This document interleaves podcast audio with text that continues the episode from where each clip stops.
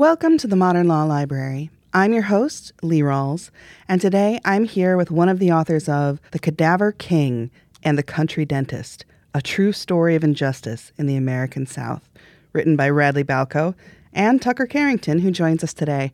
Tucker, thank you so much for coming on our show.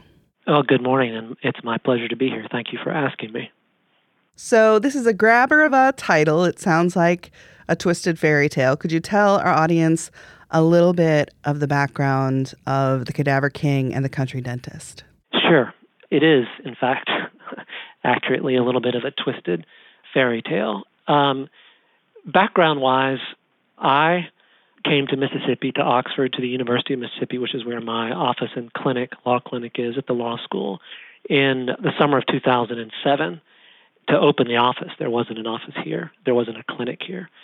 And at about the same time, my co-author, Radley Balko, who was then writing for Reason magazine, was in Mississippi researching and writing a story that involved a SWAT team raid, police SWAT team raid, that went off the rails. And a deputy ended up getting shot. The SWAT team had gone into the wrong duplex.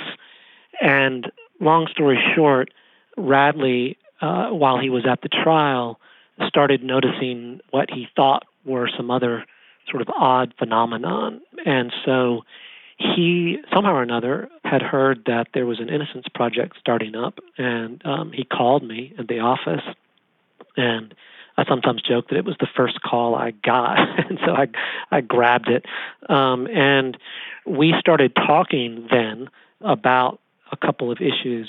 You know, little did we know that these were going to morph into several other issues and that it would be essentially a decade-long process from both of our perspectives, Radley as a journalist and me as a lawyer, sort of working sometimes together. You know, I would talk to him about cases, and sometimes apart. But in the end, we sort of came back together and decided that after a decade that we really ought to try to create a complete, record of what had happened and solutions going forward and so forth. So that's essentially the background for how the book got started. And the main topic for this book broadly is the use of forensic evidence and the gathering of forensic evidence in the state of Mississippi. Who are the Cadaver King and the Country Dentist?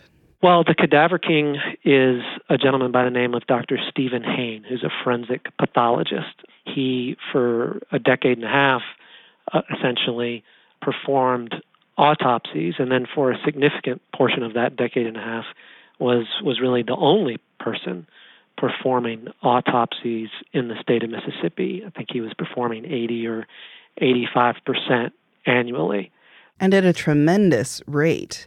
What is about the average number of autopsies a doctor would be performing in a year, and how many was he? Well, it's a good question, and I think the answer depends. But generally speaking, I would say a forensic pathologist would do around 250, 300 autopsies a year. And I think in those circumstances with significant administrative help and help in the morgue where he or she was doing the autopsies. And there's a National Association of Medical Examiners, which is sort of the governing body for forensic pathologists. Their standard is that anybody doing above 350, I think the number is, annually, is likely going to make significant errors. Dr. Hayne, for multiple years in Mississippi, was doing anywhere from 1,000 all the way up to 1,800, 2,000 autopsies per year by his own admission. So doing far, far, far more autopsies than is recommended by any governing body. And the country dentist is someone who we actually at the ABA Journal had been reporting on. A former reporter of ours, Mark Hansen, did some amazing work throughout his career with us on flawed forensics, and he reported about Dr. Michael West. Can you tell us a little bit about Dr. Michael West?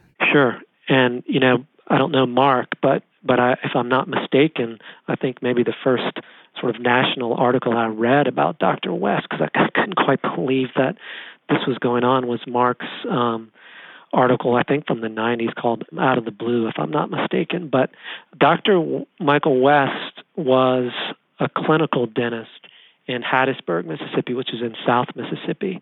And he had been, prior to that, in the Air Force.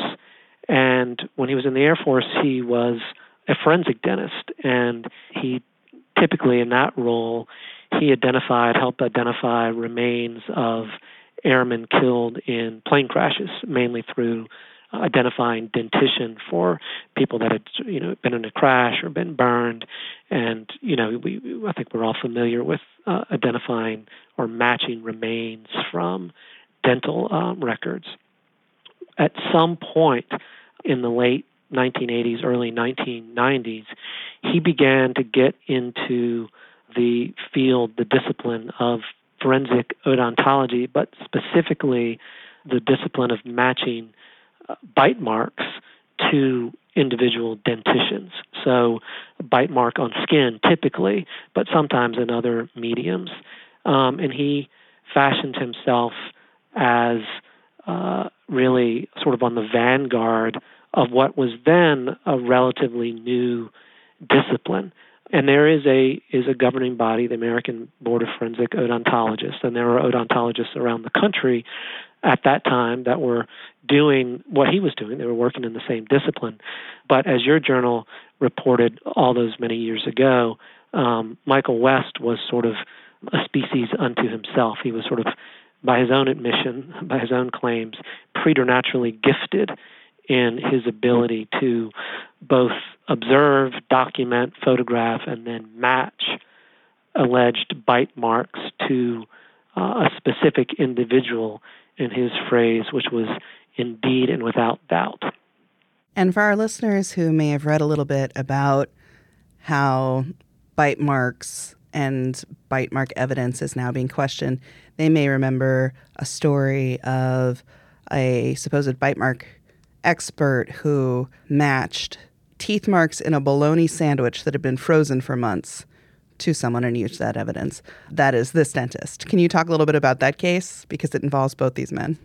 It does. That was a case in a sort of notorious district here in Mississippi where there have been several capital murder prosecutions that featured the same prosecutor and Dr. West.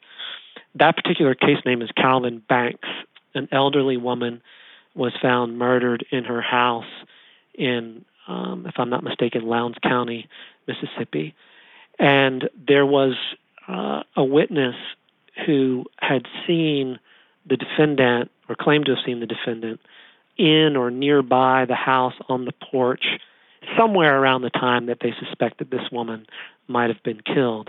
And there was a connection, as I recall. Mr. Banks had at one point either rented a room, I think, at the house or stored some of his belongings there. At any rate, Dr. West was called in, I think, by local law enforcement. And one of the pieces of evidence at the crime scene was a partially eaten bologna sandwich. And Dr. West claimed to have taken that bologna sandwich and matched the bite mark that had been taken out of it to the dentition of Mr. Banks.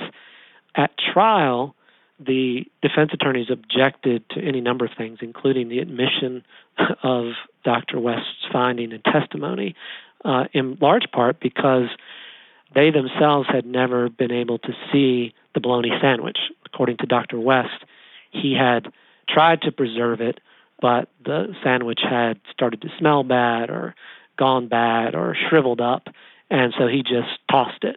And actually, like several other of his cases over the years, what essentially was being asked was that you just trust Dr. West and his observations without any ability to, refer those findings to an expert or to view them through photographs or something like that.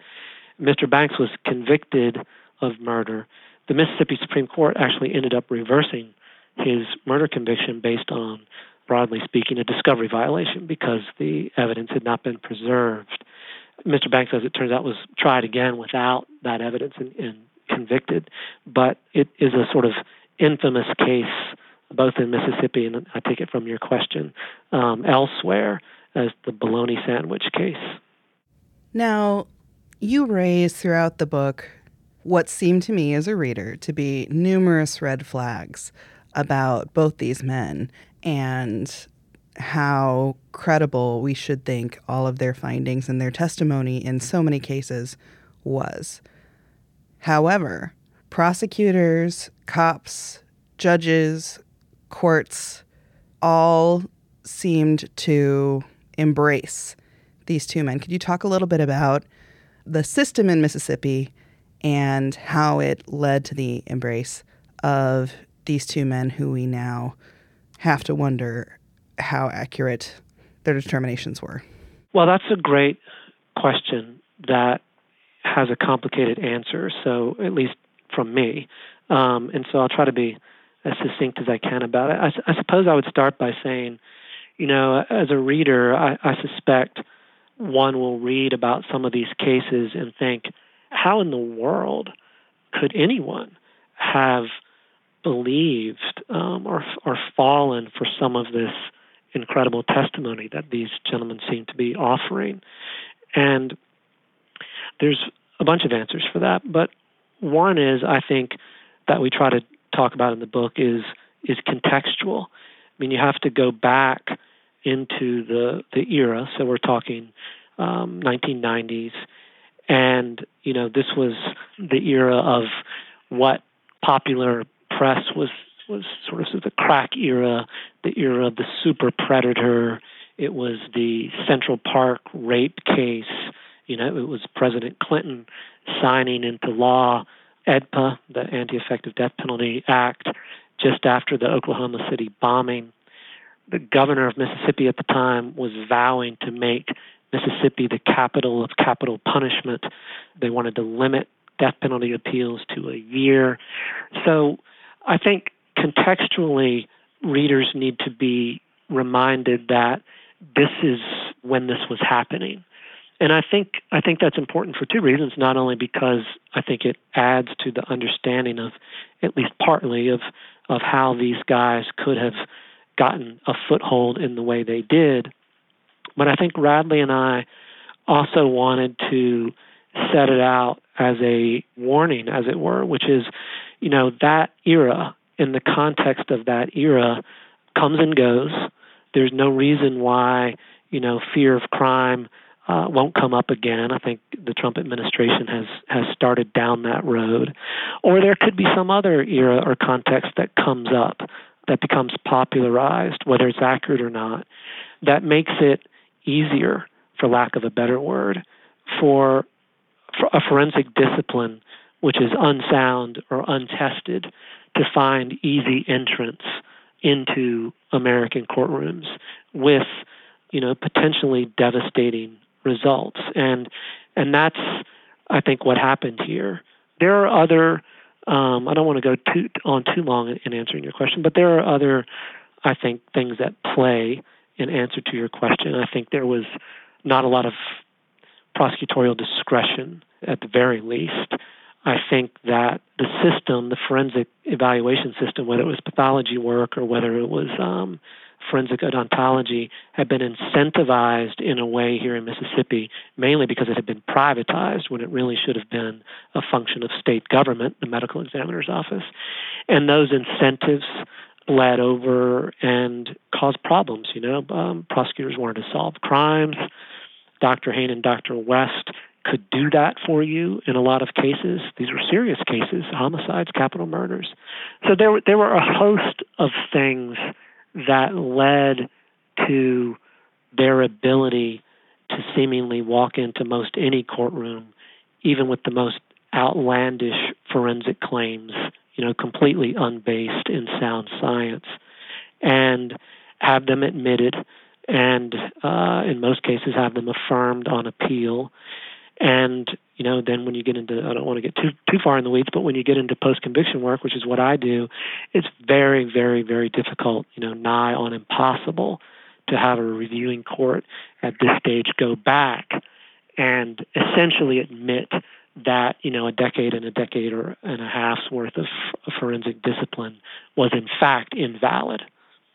I actually would like to get into that post-conviction conundrum, because now that we have looked back at this evidence that was used to put away so many people, and people like Dr. Hayne who the Fifth Circuit referred to as now discredited.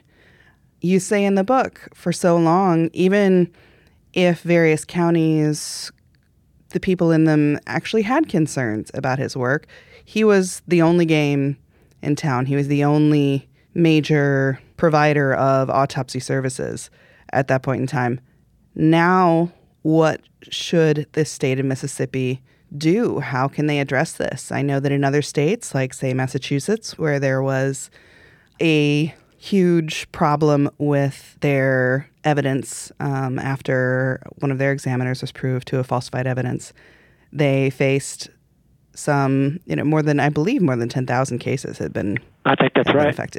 What should Mississippi do in the light of the only person really involved in doing autopsies for a decade and a half now being seen as discredited? Well, one of the things that Radley and I say, I think it's in the author's note, and it was one of our main motivations for writing the book, is we're of the opinion that the state of Mississippi ought to set up an independent, objective audit of the cases that these two men were involved in. It is an enormous undertaking, but in our view, it's worth the candle, because to the extent that the state refuses to do that, then I think, the credibility of the system as a whole suffers. And by the system, I mean the criminal justice system and sort of the concept of due process and fairness here. And, it goes without saying that Mississippi has not had the best track record of fairness and justice, especially when it comes to people of color and poor folks caught up in the criminal justice system over the years. And we touch on that in, I think, the fourth chapter of our book. These audits have been done elsewhere. You mentioned not an audit necessarily, but you mentioned a review of the affected cases in Massachusetts. The FBI and the DOJ, when they realized they had a problem with the discipline of hair microscopy because of a couple of exonerations in Washington, D.C., it wasn't without its fits and starts, but ultimately they teamed up with National Association of Criminal Defense Lawyers and the Innocence Project in New York to do an audit of what looks as though it's going to be tens of thousands of cases that the FBI was involved in. So it can be done, and our view is it ought to be done here. One of the reasons, this is sort of in response to the beginning of your question, one of the reasons it needs to be done is because reviewing courts, and in particular I'm thinking of federal courts and the Fifth Circuit here, in my view, and this is, I will admit, at the very least a partisan view and a view of an advocate for some of my clients, I think the Fifth Circuit and elsewhere often abdicate their responsibility for reviewing cases like these in the name of finality and sort of procedural bars, most of which stem from EDPA, which we mentioned earlier. But I think I just have to say that I think it's incredibly cynical at best and intellectually dishonest, maybe not at worst, but getting up there, because the Fifth Circuit, for example, as you mentioned, claimed that Dr. Hayne was now discredited.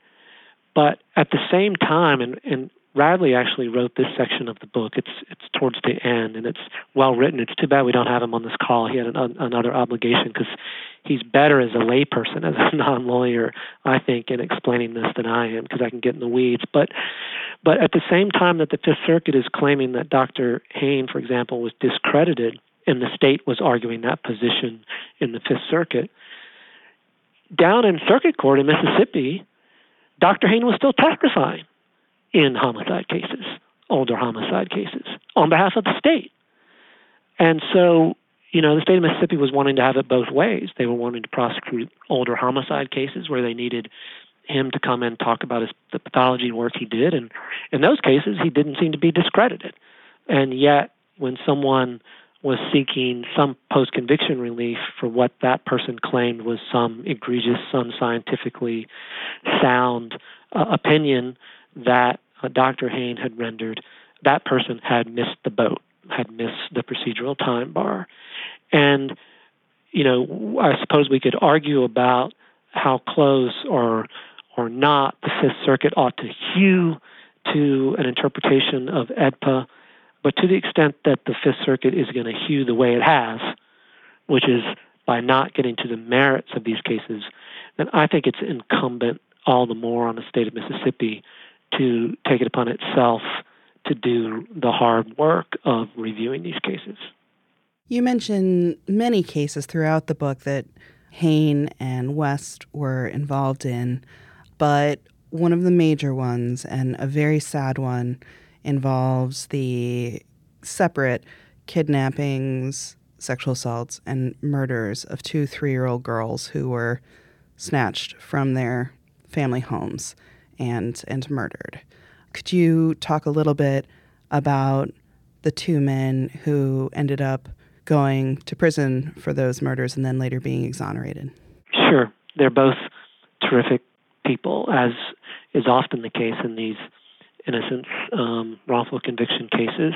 The first case, the gentleman was named Laban Brooks, and he was convicted, as you said, of raping and murdering a 3-year-old girl, abducting her in the middle of the night from her bedroom in her house.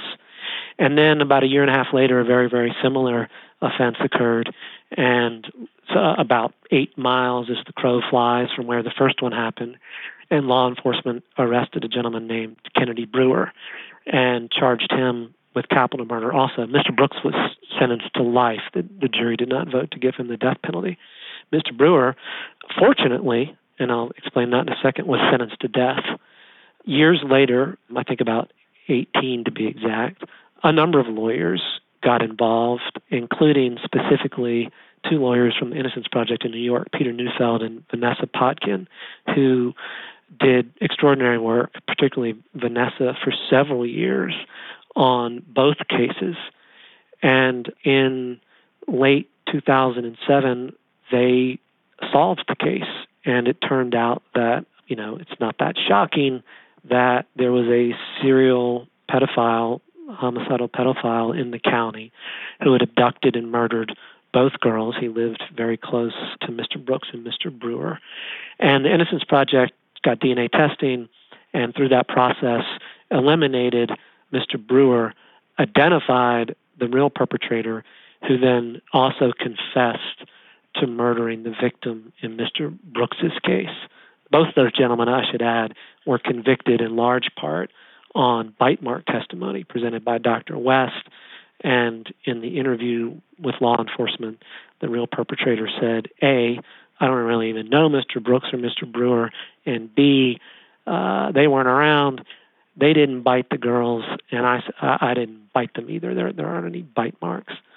I think I should add, I don't know if you know this or not, but unfortunately, just about a month ago, less than a month ago, Mr. Brooks died of advanced stomach cancer. And, you know, it was a terrific loss because he was, I can't do justice, I don't think, over the radio. He was just an extraordinary human being, charismatic, kind, funny, like his friend Kennedy Brewer, not embittered, just a lovely person. And, you know, he lost more than a decade and a half of his life to staying behind bars and got out only to get very, very, very sick. And he passed away just last month. He was a dear friend, and I miss him. I didn't know that. I'm so sorry to hear that. Certainly a little bit of his personality came through the book. So my condolences to his family and friends. Thank you. What has been the response to the book so far? I believe you have had a book event in Mississippi. We're talking on March 1st. You, my listeners, are probably hearing this after March 7th. But what has the response to the book been? Well, the book came out on the 27th, and we had, for your listeners, I'll be like a little bit of Chamber of Commerce for Oxford, Mississippi. Oxford is a lovely university town, and it has a tremendous independent bookstore here, Square Books, which is an institution. and Square Books has authors come through town multiple times a week, and so they were kind enough to host us for an event and a reading on the night that the book came out. And at the risk of sounding self-aggrandizing, the event was packed. It was standing room only. Now, in the interest of full disclosure, my family came, so there were. I had some ringers, but it was a terrific event. This is a great town to have something like that. It's just a town full of readers, and they're interested in everything, fiction, nonfiction. And there are the law schools here, so there were actually a lot of students who are interested in this issue. They want to do what I think Radley and I wanted to do. At least one of our goals was to just, publish a full record of what happened in the hopes that we can, move the state a step or two forward. So at least on our first event, to answer your question, it went well. The book hasn't been out that long, so it's hard to know, what the reaction will be down the road. I'm sure it'll probably, you had mentioned before we got on the air, it's an upsetting book. It's not a pleasant read. It certainly wasn't a pleasant book to write in that way. But, as I said, not to repeat, but I hope that with the record out there, that when people here in particular read it, but also nationally, because it does have some national issues, forensic science in particular, I hope it serves as as an illustration of what can happen if we don't pay attention and if we're not rigorous and we don't do things like adequately fund a public defender service, or we relax the rules for admissibility on forensic disciplines, or we get carried away about crime and punishment. Anyway, so I don't know whether we're going to have that kind of reaction or not. I certainly hope so, though, and I hope the book has a positive influence in that way.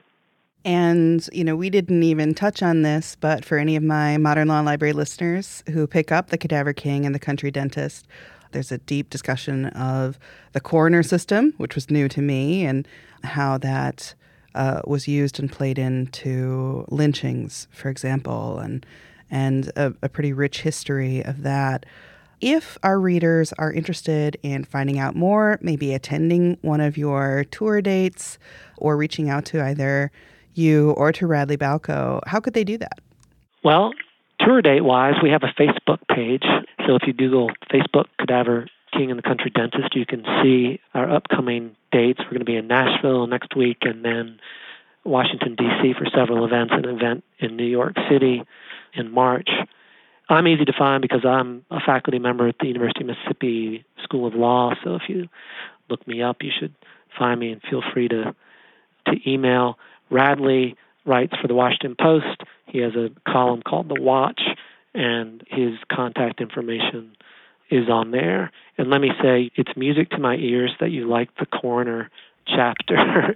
I should say to your listeners, I'm glad you like that chapter. We owe a large debt of gratitude to our editor because that chapter was about 3 times as long as the initial draft. I found it fascinating, and so did Radley. And she was nice, and she said, yeah, it's interesting, and it would be better if it was about a third as long. So I do think it adds some context to the book. So thanks for saying that. I appreciate it. Absolutely. And thank you so much for joining us. Again, this book is The Cadaver King and the Country Dentist, A True Story of Injustice in the American South. Thank you so much to Tucker Carrington for joining us, and to you, our listeners, for joining us as well. Thank you again for inviting me. Absolutely.